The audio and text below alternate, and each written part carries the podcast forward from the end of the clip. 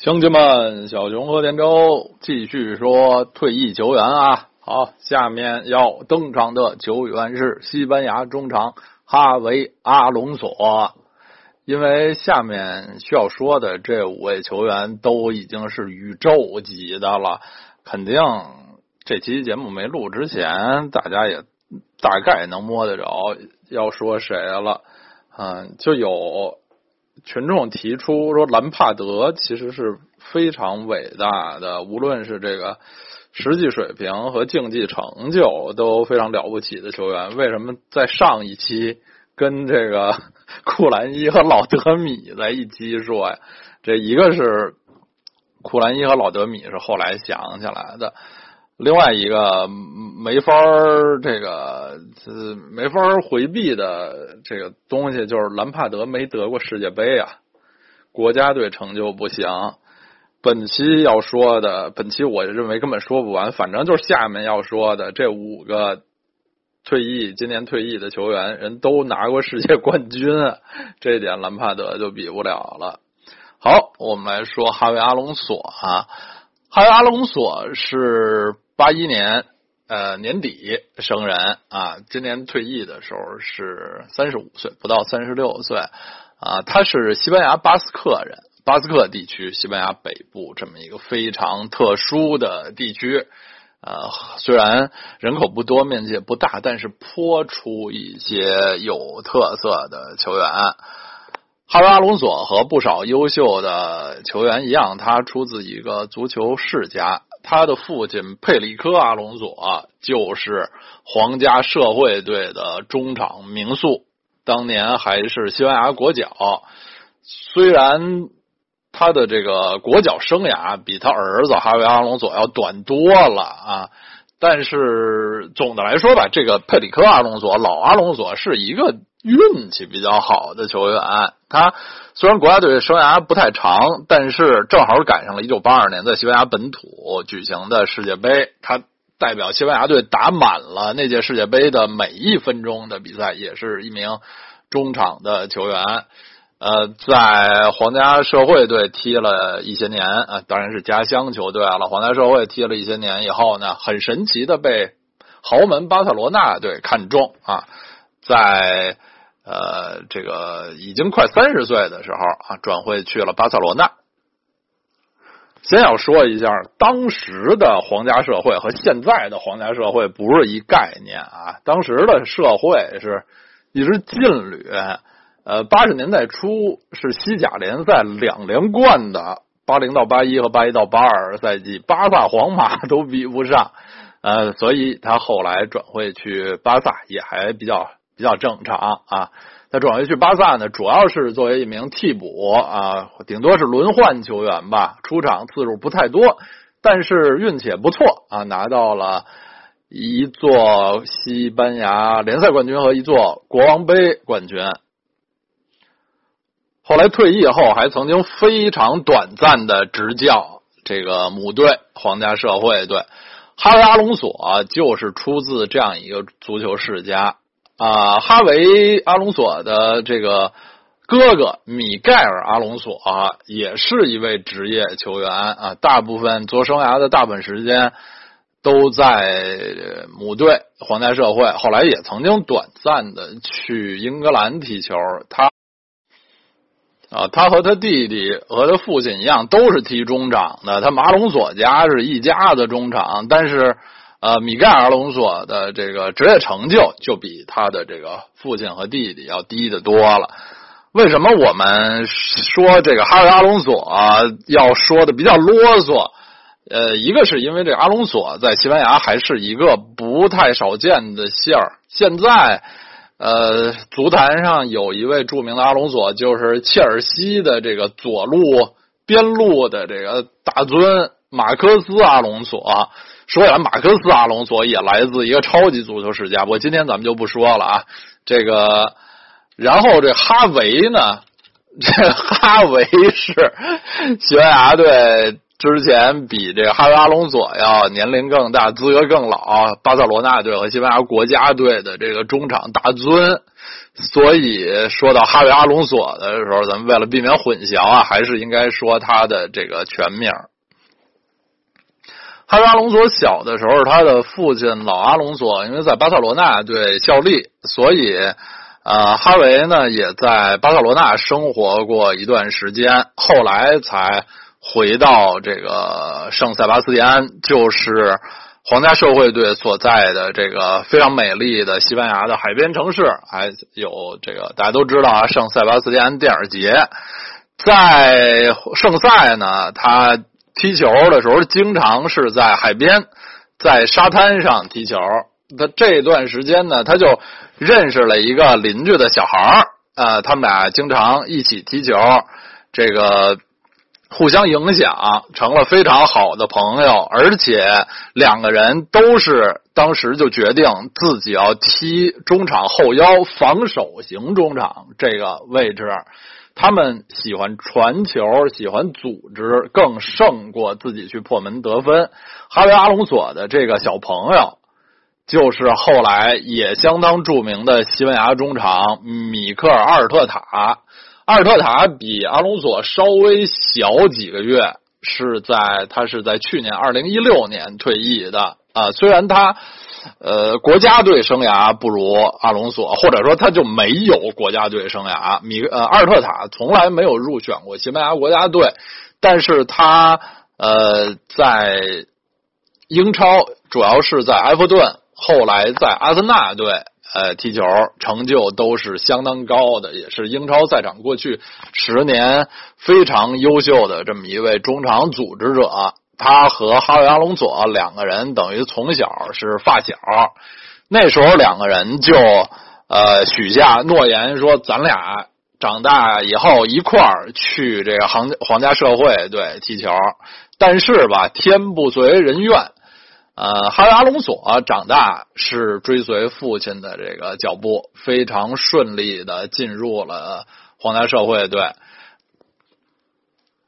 阿尔特塔呢，则很早就被巴塞罗那队看上了，就去了巴塞罗那，但是一直在巴塞罗那的这个二三队打拼，呃，从来没有升上过巴塞罗那的一队。后来还曾经租借去巴黎圣日耳曼，但是二十一世纪初的这个巴黎圣日耳曼和现在的大巴黎还不是一个概念啊，没有远没有现在强。后来离开巴黎以后，他还去这个苏格兰，在格拉斯哥流浪者队踢过球。就是阿尔特塔的这个足球生涯比阿隆索要更加曲折。阿隆索呢，就是顺顺理成章的，先从二队踢起，在两千年啊不到十九岁的时候就升入了皇家社会一队。当时他和他的哥哥米克尔阿隆索也正好是队友。在零零到零一赛季，哈维阿隆索曾经被租借到同样在巴斯克地区的埃瓦尔队。最近几年，我们很熟悉埃瓦尔队，是西甲的一支虽然小但是很有志气的球队。但是十七八年前，埃瓦尔队是还完完全全是一支默默无闻的低级别球队。阿隆索被租借到那边去锻炼之后呢，就。回到母队，很快成长成了主力。在这个零一到零二赛季，其实也就是他踢上西甲的第二个赛季呢，阿隆索就特别很很惊人的受到了重用。当时皇家社会的主教练是威尔士名宿约翰托沙克，呃，七十年代利物浦的著名的前锋。后来还游历欧洲，有很丰富的这个执教经验，尤其是作为一个英国人啊，他曾经在呃西班牙多年执教，包括曾经两次执教皇马。当时二十一世纪初，这个皇家社会的教练是这个老帅托沙克。当时球队在降级区徘徊，然后托拉克就是出人意料的任命当时刚满二十岁的哈维阿隆索当球队的队长。这一下也激发了阿隆索的斗志。最后呢，就是在那个赛季成功保级，阿隆索也开始在西甲成名了。之后在下一个赛季，在以阿隆索为代表的一些年轻球员的率领下，皇家社会队实现了他们从八十年代初以来的最好成绩。那个赛季，他们最终获得了西甲的亚军，只比冠军皇马少两分。然后就同样在这个零三年，阿隆索也第一次入选了西班牙国家队，因为这一年皇家社会在联赛获得亚军，所以下一个赛季他们参加欧冠。对于这样一支小球会来说，双线作战的压力太大，所以下一个赛季球队的成绩有了大幅的下滑，在欧冠很快也被淘汰了。但是阿隆索本人的表现还是相当不错的，而且还代表西班牙队参加了零四年的葡萄牙欧洲杯。虽然那时候西班牙队还中场有很多老将，他的这个出场时间也非常的有限，但还是吸引了一些欧洲大球会的注意，包括皇马，其实当时都有意来购入阿隆索。然后下一个赛季之初。阿隆索特别高兴的看到他的儿时的铁哥们阿尔特塔来到了皇家社会队。正当他以为下一个赛季就两个儿时的朋友终于可以并肩作战的时候呢，呃，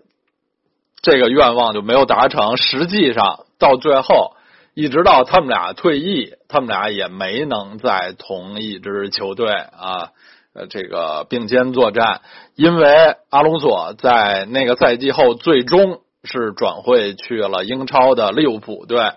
在利物浦的新教练呃西甲瓦伦西亚队之前的这个功勋教练贝尼特斯手下，在利物浦的五个赛季是哈维阿隆索足球生涯的。第一个真正的高峰，也是让他有了世界范围的知名度。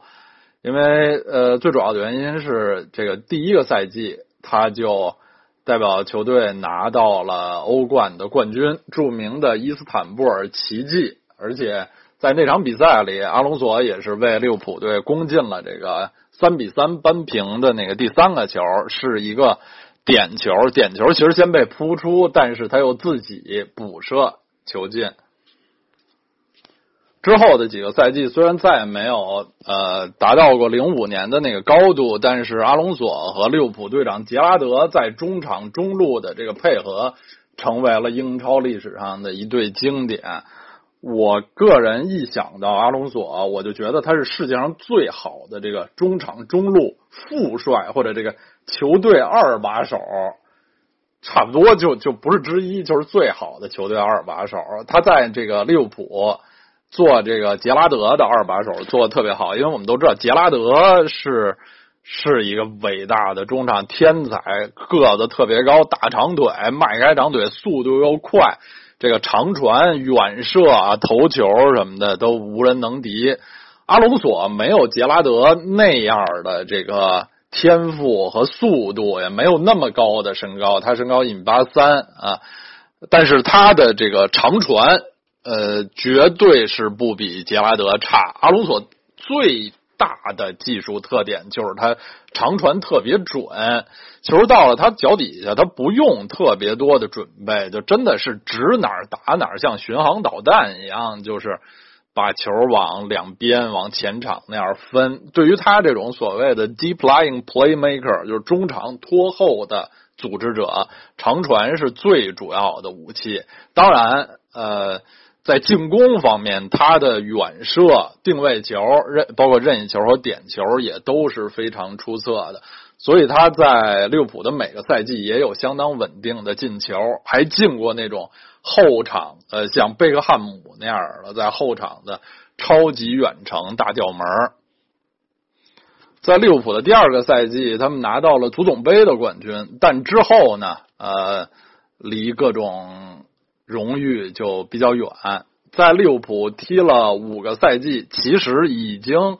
呃成为了利物浦队差不多可以说是队史上的一位传奇中场以后呢，他转会去了皇家马德里。那是零九到一零赛季，啊，当时皇马的主席弗洛伦蒂诺·佩雷斯重返球队。当初他曾经打造过银河战舰，从这个赛季开始，就皇马开始了所谓的银河战舰二代的时代。之前球队的很多球员都离开了，尤其是荷兰帮，像这个范尼、罗本、斯内德、亨德拉尔。啊，后防线上的什么海因策、塞尔加多、卡纳瓦罗这些老将，还有呃前锋线的萨维奥拉什么这些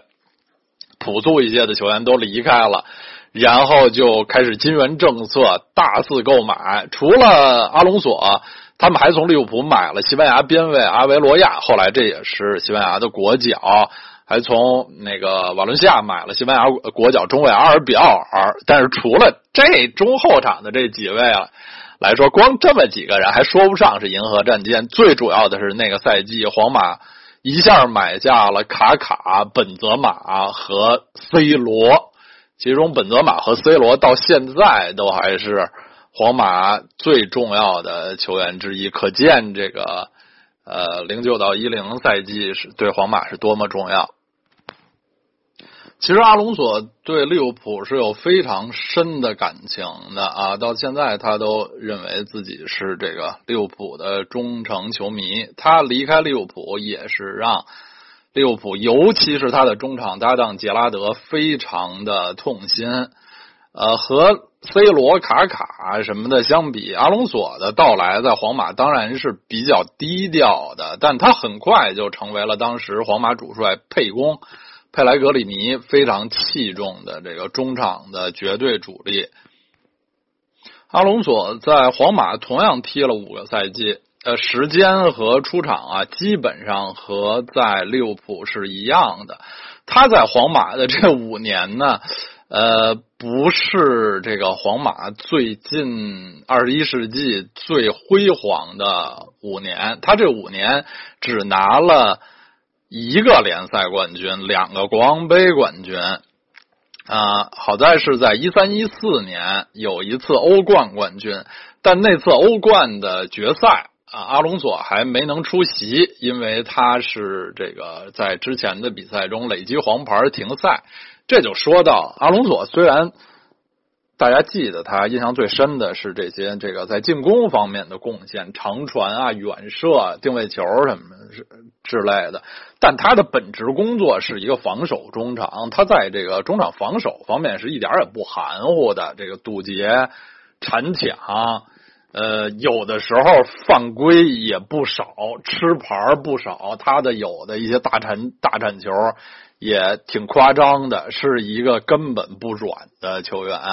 然后在皇马期间呢，因为他已经呃年近三十岁，后来三十多岁了，他也开始蓄须。在利物浦还是啊小白脸还比较干净，胡子胡子茬什么的，在皇马就开始留胡子了。虽然也并不是这些年国际足坛经常有的那种马克思式的大胡子啊，他也在皇马球球迷中间。得了一个外号啊，叫红胡子，因为他他的这个胡子稍微有有点红那种的，就是一直后来到今年退役，阿隆索都是这么一个大胡子的形象了。到了二零一四年，那时候已经将近三十三岁的阿隆索，非常突然的转会去了德甲巨人拜仁慕尼黑。当时我是挺惊奇的，因为他在皇马的生涯，这个不说走下坡路吧，反正也是处在一个比较停滞、稍微有些显出疲态的这么一个阶段。他在皇马的最后两个赛季，在各项赛事进球都是零，呃，年龄也越来越大了。结果在这个一四年，他很神奇的来到了这个拜仁慕尼黑。当时拜仁的教练是这个瓜迪奥拉，瓜迪奥拉非常呃欣赏阿隆索，一来了这位老将，当时还特别奇怪的，因为是这个呃，球队啊没有其他的合适的号码，他这么一个中场身穿奇怪的三号，就立刻成了主力。当时我记得我的心情都非常奇怪，因为之前十年里阿隆索在利物浦不是穿红衣服啊，就是白衣服，在皇马穿白球衣。拜仁其实也是这这两种颜色的，但是那个赛季拜仁的主场队服是这个红蓝竖条的。就突然看到阿隆索穿着自己不熟悉的球衣，号码变成了奇怪的三号，因为阿隆索特别喜欢十四号，他一般都是十四号。这个号码变成了奇怪的三号，但是呢，更令人惊喜的，这个穿着奇怪的三号的大胡子中场，好像一下又焕发了青春。就是在拜仁的这个三三个赛季吧，这位老将一下。就又迎来了一个竞技生涯的高峰，他的最擅长的这些长传、调度、远射、定位球，在拜仁又成了一块宝。其实一开始他和球队呃只签了两年，因为是员老将了，后来又续约了一年，所以他在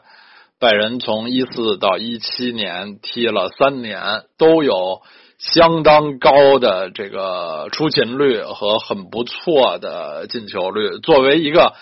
这个在足球生涯的最后来到这么一支豪门的球员，能最后实现这么一个高峰，确实是包括我在内很多人都没想到，非常的了不起，可喜可贺。这也是和他的这种踢球风格吧，就是啊，他。从来不是一个依靠速度过人的球员，在场上活动范围也不是特别大。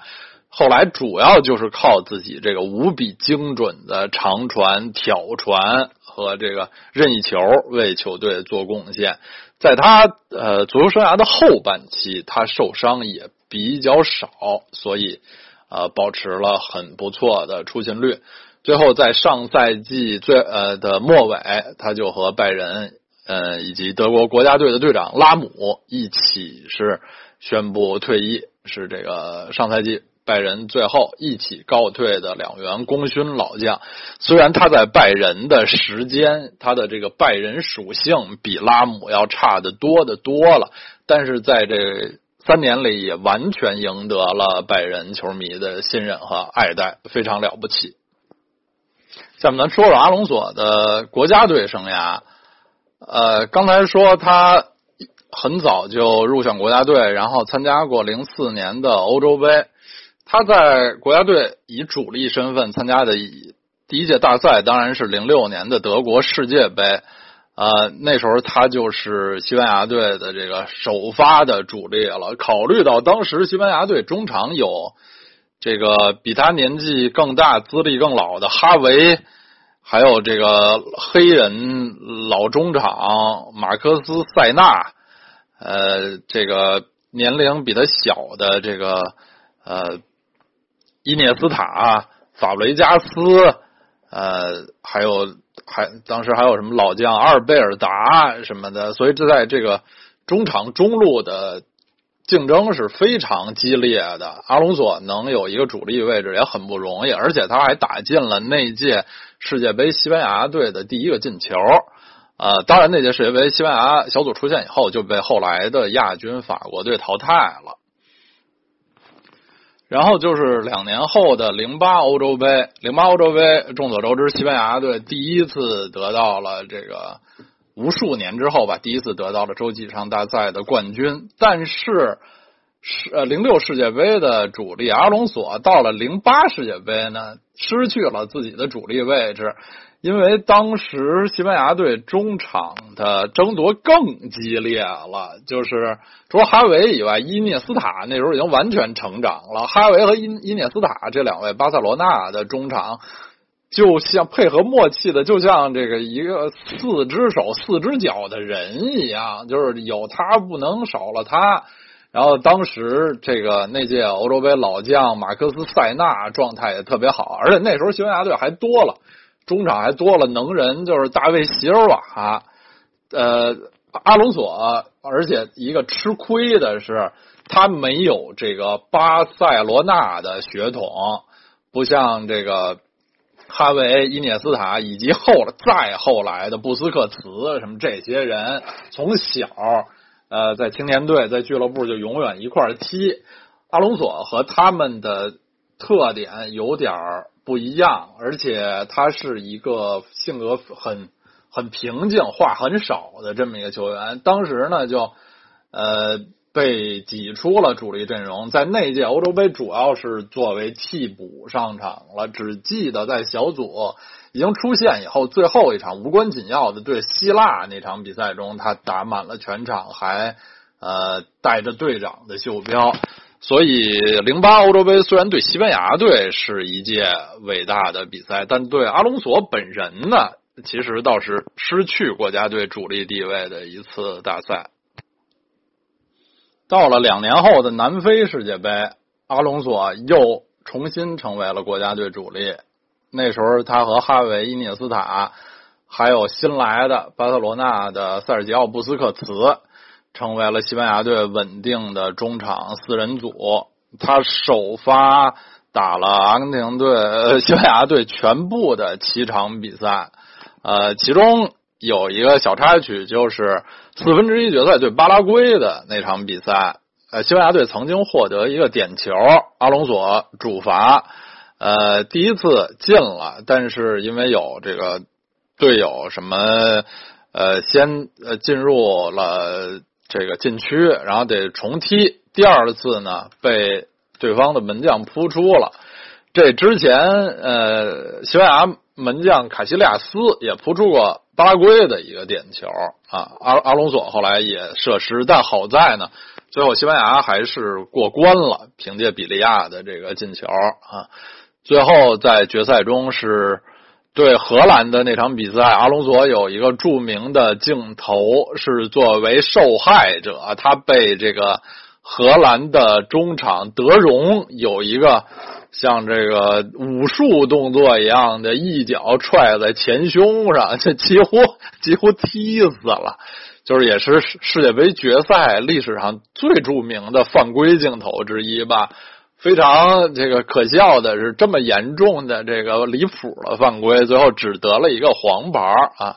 但是阿隆索啊，当时据说啊，据他自己说，当时也是疼的要死要活的。但这位硬汉还是坚持打了将近九十分钟，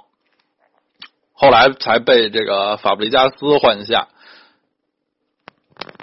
因为阿隆索的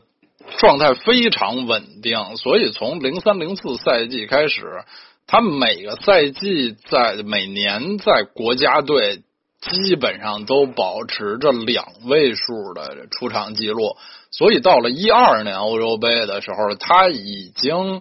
进入了国家队的百场俱乐部了。他的国家队的第一这一百场比赛更是非常的值得记忆。那是四分之一决赛对法国队，最后西班牙二比零，阿隆索梅开二度。第一个球是一个头球啊，第二个球是一个点球。阿隆索后来在俱乐部和国家队都是。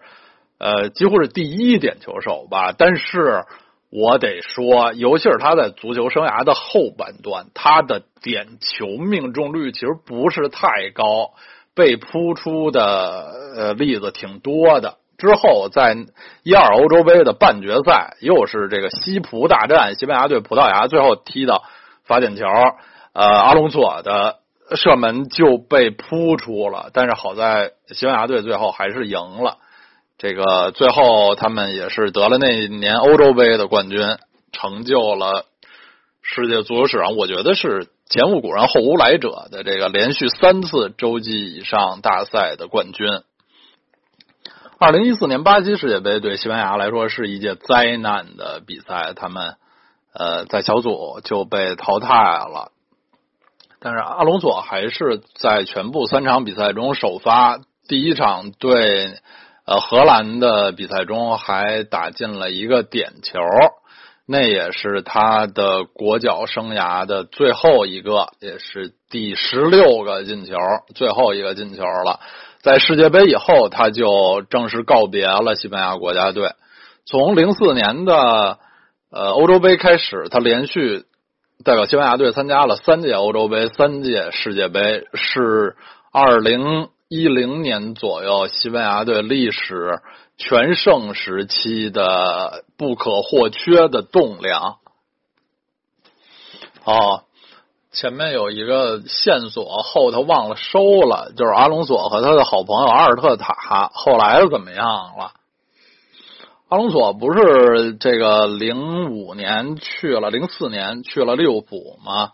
他在利物浦觉得不错，对城市啊，对英超赛场啊都觉得不错，所以他就当时跟阿尔特塔说。